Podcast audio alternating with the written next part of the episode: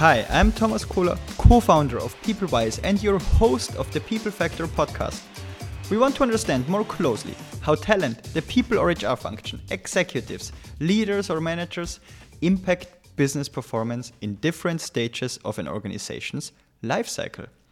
Therefore, I'll interview leaders from scale ups, corporates, and startups, not just in the HR function, but also executives and functional leaders who have big impact on business performance influenced by the people factor. And I think that especially after COVID, managing people or organizations and just the interaction got way more complex and is still underrated or not visible enough. So I want to give leaders the stage to share opinions, principles, best practices, or comment on just current news and situations.